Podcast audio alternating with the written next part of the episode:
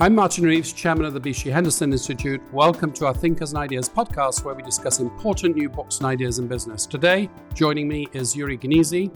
He is a professor of economics and strategy at the Rady School of Management at the University of California in San Diego. Uri focuses on behavioral economics, and that's what we're going to be talking about today because he's just produced a very comprehensive new book on the subject called Mixed Signals How Incentives Really Work which came out from Yale University Press in March of 2023. So, this is not Uri's first book on behavioral economics, but I think it, it is very thorough at a managerial level on questions like how to create smart incentives, how incentives can conflict, the signals that are given off by incentives, the monetary, social, and cultural aspects of signaling. And that's what we're going to get into today in our limited time. So, Congratulations on the book, Uri, and thank you very much for joining me. Thank you. Looking forward to it. So let's deal with language first of all, Uri. The title of your book mentions the word signals, and, and, and the first part of your book is about signals, but the bulk of the book is about incentives. Could you explain what you mean by those two terms, please? Right. So, incentives, I think that the main idea of the book is that incentives send signal. You don't just give people incentives. When you give incentives, you also tell them what you care about or what's important for you, what they should care about. And those are the signals. And it's really important in order to get your incentives to work, it's really important that you'll manage the signals such that they will send the right message. That's what I'm trying to do in the book. And the main idea of your book is it how to practically construct effective incentives, or would you would you frame the book in a different way? I think that's a great uh, framing, and like I said, in order to make your incentive work, you need to understand the message that you're sending with them. Right. Once you understand this, your incentives are going to be more productive. So, presumably, the book has a value because this is not obvious. We, we, we misunderstand incentives and misapply them. At a high level, what is the most common pattern by which businesses misinterpret or misapply incentives? So, I give few examples. I give quite a few examples of that, but think about a company that tells its employee that they should care about quality Quality is everything, you know, customer service, safety, whatever you define quality, but then give them incentives based on quantity to produce more. Very many companies are doing this. The reason is that quantity is usually much easier to measure. I can just count, and quality is often subjective. But you should understand that if you ask people to pay attention to quality, but you incentivize them based on quantity, they're not going to care about quality because it's not just the money that they get from producing more, it's also the message that they really think, what they really think that you care about. Same is true about long versus short run. So you can tell your CEO that you care about the long run, but if you incentivize her based on quarterly earnings, she's not going to care about the long run. And, and so on. I have many examples of that, of what I call mixed signals. Okay.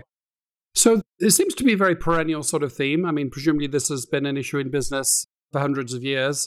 But I'm wondering, is there any any reason for releasing this book right now? Is there a topical element to this subject? The reason I'm interested in incentive is that it's everywhere and it was always there. You can think about, uh, you know, the Bible as you can analyze it from a, an incentive perspective. Everything we do is based on incentives, and that's that's why I care about. It. It's not that now it's more important than before. It's just always important, and understanding this angle of incentives could really improve them. So I was reading the book and I was thinking to myself, what, what is the job that's being done here, sort of managerially? If this is a tool, what can we use this tool for? And it, it seemed to me that you were talking about understanding problems through the lens of incentives, reframing stories with incentives, fixing bad outcomes. That was my take. But what, what's your take on the managerial job to be done with this science of incentives? So the first step is to understand that incentives work. I very often work with companies and they tell me, oh, we tried incentives and it didn't work. And my example is you went to a bad Japanese restaurant and your conclusion is that Japanese food is bad. No, you just, you were not lucky. You went to a bad restaurant. Same is true about incentives. The fact that what you designed didn't work doesn't mean that incentives don't work. It means that the way you did it didn't work. And it's not, you know, if I, if we, the discussion over here was about physics, most people would believe what I'm saying because you know they don't understand the language. With incentives, everyone understands it because we all use it and we all think about it. But turns out that there is some advantage for thinking about it in an organized way and in a more systematic way. So your book doesn't only deal with conflict, but I think the title and a major part of the book is conflicts between different incentives or conflicts between goals and incentives. What are the ways in which we can we can see this conflict? I think you mentioned two already. You, you talked about short and long term, for example, and quality and quantity. But are there other ways in which it's very common for incentives to contradict themselves? Uh, you can think about uh, companies that try to encourage creativity, but then they punish you if you fail. Well, the more creative people are more likely to fail because you basically increase the variance. You're more likely to achieve something great and you're also more likely to fail. If you punish failure, people are not going to be creative, right? So that's another thing. Can think about teamwork versus individual incentives. You can tell people that you really want them to work in teams and cooperate, but then if you incentivize them based on individual incentives, they're not going to do that, right? If you need to mentor someone new at work, which is extremely important for the organization, why would they do it if I'm not going to be incentivized for this? I'm going to lose from the incentives that are related to something else. So I guess, you know, part of that message about avoiding conflict is is obvious, although it may not be obvious if we take for granted or, or sort of incentives are unstated. But I guess there's a more subtle question I struggled with when I was reading the book, which is sometimes we actually do want a little bit of both. For example, we do want individual performance, but we also want team collaboration. So I wondered about the question of balance. When you wish to balance apparently conflicting incentives, how do we think about or go about getting the right balance? That's, of course, the, the holy grail. That's what you need to do, right? How do you balance between the two? So think about the quantity versus quality. You want people to do quality job, but you also want them to work hard. Think about uh, two taxi drivers. One is paid per hour and the other one is paid per passenger that they pick. Now, the one that will be paid per hour will be more polite, drive more safely, everything will be good, but that person, that driver will not think strategically about where to be, when to be, right? The other driver that is paid per passenger will be much more strategic and creative in thinking about how to, to earn more money, but will be less, less safe, less polite maybe. If you think about rideshare companies, they were able to solve this. So the Uber driver that you take is paid per passenger, which could make that driver much more aggressive and less polite. But on top of that, the rideshare companies were smart enough to add a layer of another incentive, which is the ratings. So when you leave the car, if the driver was not polite to you, drive in an unsafe way, you'll give the driver one star, and that's going to affect their earning later. So they were able to add another dimension of incentives that didn't cost them anything and achieve both drivers that think strategically and care. Just to play devil's advocate on that one, Uri, you, you talk about avoiding conflict, but it seems to me that those two parts of the incentive for a rideshare company, you know, are somewhat conflicting. So is there any theory about how to create that balance, or does one, is it an issue of empirical experimentation? Well, so first of all, you can see, I don't know about your experience, my experience with rideshare drivers is almost always better than with taxi drivers. Right? So they were able to get them to, to work uh, like they should. You asked me what do you need to do with, uh, with incentives. I'll get to experimentation in a second, but you said that most of your listeners are in the C suite. A person that is really missing in the C suite is what I call a common sense officer, right? Someone that will look at incentive and say, no, that's a bad idea. People are going to be upset by that. People are going to game it this way. Someone that will really think in, in a common sense. And then comes the second part that you talked about, which is the experimentation. Think about A-B testing. No company will, will release a product without some A-B testing, right? Even, you know, the, the color of the background, whatever it is. And you should do the same with incentives. First of all, in order to see whether you offended someone that your common sense check didn't work. And second, people are really creative at gaming incentives. And you can learn from this. So before you introduce it, use some kind of A-B testing, modify it, and then keep testing it because, like I said, people are very, very creative at gaming the system. So try to do a dynamic testing every period to see whether it's still working. Okay. So let, us double click on innovation because that's a topic of interest to, I think, all of our listeners. So there is this old chestnut of a question of whether it's better to reward success, punish failure, reward failure, punish inaction.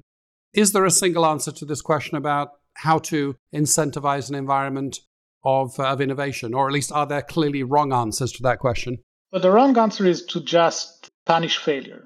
Well, in some cases, if you are a physician, I don't want you to be creative, right? So there are fields in which I don't want you to be creative, mm-hmm. but in most most professions, we do want people to be creative. A mistake is clearly to punish uh, failure in this case. The right thing to do in all of that, success and failure, is to have a debrief after after you introduce some new product, new action, whatever it is. First of all, try to understand what happened. Right.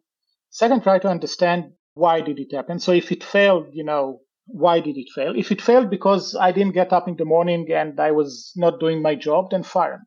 But if it happened because I had some assumptions about the way people behave, which turned out to be wrong, then try to learn from it. And that's the last part. How do you, how can you do it better in the future? And that's true, by the way, for success and failure. What happened? Why did it happen? How can you do better in the future? And very often, you know, I run experiments for a living, for living. And very often I start with the hypothesis. It doesn't work. And I learn more from the fact that it didn't work than if it would have worked, right? But if, if you would just punish me when it didn't work, we, you wouldn't learn from it. So make sure that you do this debrief. It's very important to do it when you're successful. If you ask me, you know, when I go to consult with companies, the companies that need consulting, more consulting, actually the successful companies. Because if the company is not doing well, they're really trying to do their best in order to improve. Companies that are doing well, they think, well, you know, everything is good. And they miss a lot of opportunities because of that. Yes, I, I think I come across that pattern a lot in consulting, actually. You know, I, I, I put it this way I say that success is usually more mysterious than failure. Failure is often a single factor, and, you know, stopping doing something or addressing a single variable is often or sometimes sufficient. Success requires a lot of things to go right. So I think, you know, one operational challenge is clearly if you're successful, you've done a lot of things, but which of those things are of the essence? Do you have a way of, of thinking about that? Because, for example, if you look at all of the incentives and all of the signals that you're giving off, you know, in relation to an innovation system, you know, which ones are of are of the essence? Is that just an issue of serial experimentation, or how do you get to the heart of the matter? Well, one really important factor with this is luck, because if you're successful, you're not going to say I was lucky. So if you were working in Zoom, for example, in 2020 and suddenly COVID happened, you were basically lucky right? Because you were at the right time and the right place. And that's very hard for people to admit. You know, if I'm the CEO and my company suddenly succeed, I'm not going to say, oh, I just got lucky, right? I'm going to, to have some kind of misattribution about my action. And the debrief that I talked about before is really important in order to disentangle what was luck, what was actually something good that we can learn for, for the future. Right. Your book deals a lot with cognitive biases, you know, things like anchoring effects and so on you talk about. And I guess at a superficial read, one might conclude that if you know about these biases, you can probably design better incentives. But when I thought about that some more, it, it seemed to me that there are many, many biases. So, you know, which one is relevant in this case? And often they conflict, and often we'd want them to conflict. We have balancing objectives, not just a single maximization objective. So, I'm wondering how theoretically prescriptive can we be just knowing biases, or in practice, is it, does it more come back to experimentation? Or put another way, I'm wondering whether there's a, a thinking path which cuts across all of these biases and, and enables you to start from a broad understanding of something to, to honing in on the key factors. Well, so much of it comes from experimentation, like you said, right? And experience of other people that already ran the experiments, right? That's how we learn, right? We learn from ours and from other people's experience with this. And like I said, in many cases, there are conflicting, you called it biases, you can call it in other ways, but there are conflicting motives. And it's very hard to sit in your office in front of your computer and, and know which one is going to work. That's where experimentation is so important. But Fortunately, other people already conducted lots of experiments, so there is a lot of knowledge out there that you can use uh, to do this. Come up with the best plan, test it, go back to your computer and analyze it and see what you need to modify and so on. Right. So, would it be fair to say that you're talking more about a language of incentives, a way of thinking about incentives, a methodology for empirically testing incentives than giving simple recipes that are universally applicable? I would say that it's more about thinking about how to apply incentives and what do incentives do. Right, so it's really about understanding the concept of incentives. What does it do? By the way, it's definitely not just money. Incentives could be social status. It could be could be many many things that you have. And uh, understanding how they work, that's my goal, right? To try and understand it. I believe that once you understand how they work, you can really design better incentives. And I give lots of examples about this. Your school may be, may be an exception, but I guess in general, we we don't teach incentives as a subject or behavioral economics as a subject in a in a typical MBA course. So I'm wondering, you know, if we take the typical MBA skill set, a, a typical sort of language and logic for understanding business, is there almost something systematically blind or mistaken about that that sets us up to create conflicting incentives. Where, where do you see the holes in the managerial toolkit relative to incentives? It's actually even worse than what you're saying because the schools that do teach it teach either a class taught by an economist, and then you learn math basically with the assumption that people hate going to work and go there just because they need to, to make money, or from a psychologist that says, oh, people don't care about the money, they just care about fulfillment and all the all the important psychological stuff, right? And very few places actually teach what I'm trying to do, which is how can we use the money to increase the, the satisfaction, the happiness of, of employees at work, right? So if I signal to you that I don't care about you with my incentives, it's going to be really bad for the psychology part of it. But if I can signal to you, look, I really appreciate what you did. It's really great. That's going to make you happier about what you do. So it's not just that business schools don't teach enough of incentives. When they do, they teach it either one strawman or the other strawman because of the training that either an economist or an organizational psychology uh, comes from. And what I'm trying to do is to to make these two work together, which I think is the key. Your book, I think, is uh, very universal in scope. You know, I think you show that you can you can look at most problems through the lens of incentives. And so, for example, you know, you can think about how incentives shape narratives, how incentives shape collective behaviors. You can get at most business phenomena through the lens of incentives. And I think that makes it powerful, but Perhaps it also makes it a little dangerous. Have you seen situations where this lens of incentives is is the wrong primary lens for looking at a problem or where or where this sort of language or methodology is abused or used in superficial ways you know so so in other words if one of our listeners says you know yes i buy this i want to i want to apply this what are the most common mistakes in practice in the application one major mistake is just focusing on incentives as if it's the only thing that you should care about. Let me give you an example. Imagine that, think about the single parent with two kids. Is fired from his job and loses the health insurance for the kids. Imagine that you live in a world like this. That's a very good incentive for him to go out and look for a job, right? Not to stay unemployment. Compare this to a scenario in which this person is paid unemployment benefits and keeps the health insurance for the kids. That's a bad incentive right? Because now you will not be that eager to go and look for a job. I think that the second scenario is much better than the first, despite of the fact that it's a bad incentive, right? So one very important mistake is to think, oh, incentives, we need to maximize the, the performance based on incentives. No, incentives is a good tool to understand the world and it's a good tool to influence people, but it has its limit. It's not the only consideration that we should have. Right. So in many cases, I can make more money, but by making more money, I can do something bad. I will not go and work for some companies, for example. Right. Right. So, so, so, in other words, incentives don't trump higher goals. Exactly. Is, is exactly. It's a tool, right? So, statistics is a tool. Statistics is not good or bad in itself. It's what you do with it. And the same is true about incentives. And I think that that's one really important thing to remember when you think about incentives. Well, maybe I can increase my profits by using this incentive. Do I want to do that? Mm-hmm.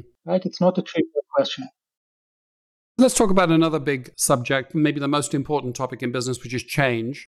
So, our research indicates that 75% of corporate change efforts fail. And there seem to be many reasons why they can fail. If you say, do they fail because you know they had goals that were too ambitious? Yes, sometimes. Goals that were not ambitious enough? Yes, sometimes. Do they fail because the IT was bad? There are, you know, it's no simple symptomology of, of failure. I'm wondering you know, in these chapters that you have in the book on behavior change, what you have to say about the role of incentives in driving effective collective change. Right. So uh, you can think about, you mentioned uh, what I talk about in behavior change. I talk about habits, right? How do you create habits? So uh, I don't know about you, but uh, many people want to exercise more. And many people will share the experience that they had periods in their life in which they just enjoyed exercising. They were happy to go to the gym. Everything was great. And then they have periods in their life in which they can't get themselves off the sofa and Netflix, right? Why does this happen? One of the things that we think is that it's because once you are in the routine of exercising, you know where to park. You, it's in your schedule. You know what to do at the gym. Everything is good. So you can use incentives in order to jumpstart this if you want to, to remove some barriers that you have, reduce the friction, whatever you want to say. So pay people to go to the gym for a month and then what we found in our experiments is that after that, after you stop paying them, they're much more likely to go to the gym than people that you didn't. Right. So once we get you into this inertia, we can get you to do things. Right. So that's one way of, of achieving change that incentives could be useful. Interesting. I cannot get you to do, to change, to go to the gym after I remove the incentives if you hate it. right? So the trick is to find for you. I cannot tell you what you're going to enjoy doing in the gym. Maybe it's the elliptical, maybe it's the treadmill, maybe it's something else.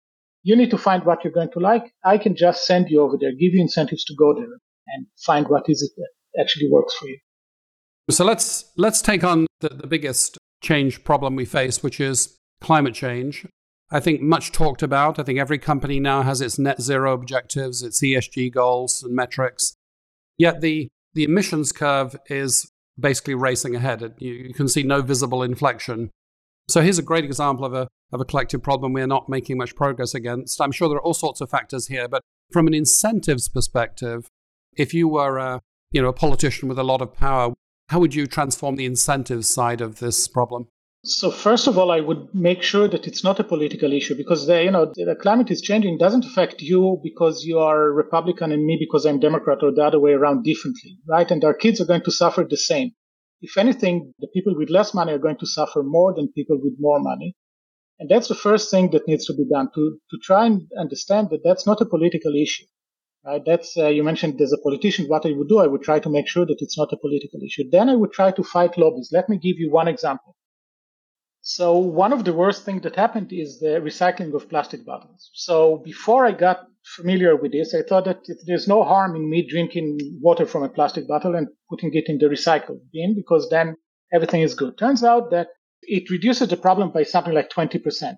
It's still, you know, many of these bottles end up in the landfill and even if they end up in the recycling, it reduces the damage, but not by much. So it gives people who really care about the environment a kind of wrong license to use them. Right? So that's that's the kind of thing, and that happened from lobbies of companies like Coca-Cola that introduced this recycling. Right. The world would have been better. It's a surprising statement, but I really believe that the world would have been better if we were not able to recycle these bottles, because many people would understand that that's that's going to be there for thousands of years. And just help me spelling out the obvious on that one. So the link to incentives is it the the self signaling of the apparently virtuous behavior of recycling, which is not actually so virtuous, and the intervention is to correct the story, to correct the signaling by supplying facts. Is that the idea? Right, right, right. So I, I think about myself as someone who cares about climate change and someone who cares about the environment. I try to avoid doing bad things. So by recycling, I basically gave myself what you call the self signaling, and that's what I talk about in the book. That I'm an okay, what I'm doing is okay, I'm a good person.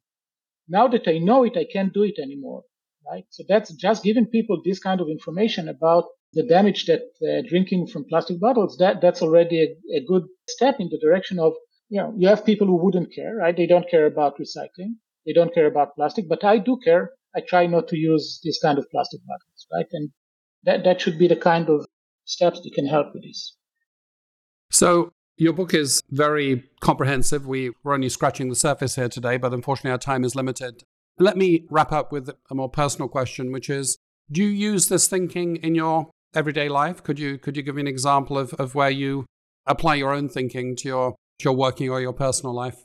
Right. So that's that's how I got to study incentives. I think about this uh, since I was a kid. Right. That's the way I think about the world. Why do you do what you want? And the, the nice thing is that in many cases you don't even know yourself why you're doing it. And I try to understand why I'm doing different things.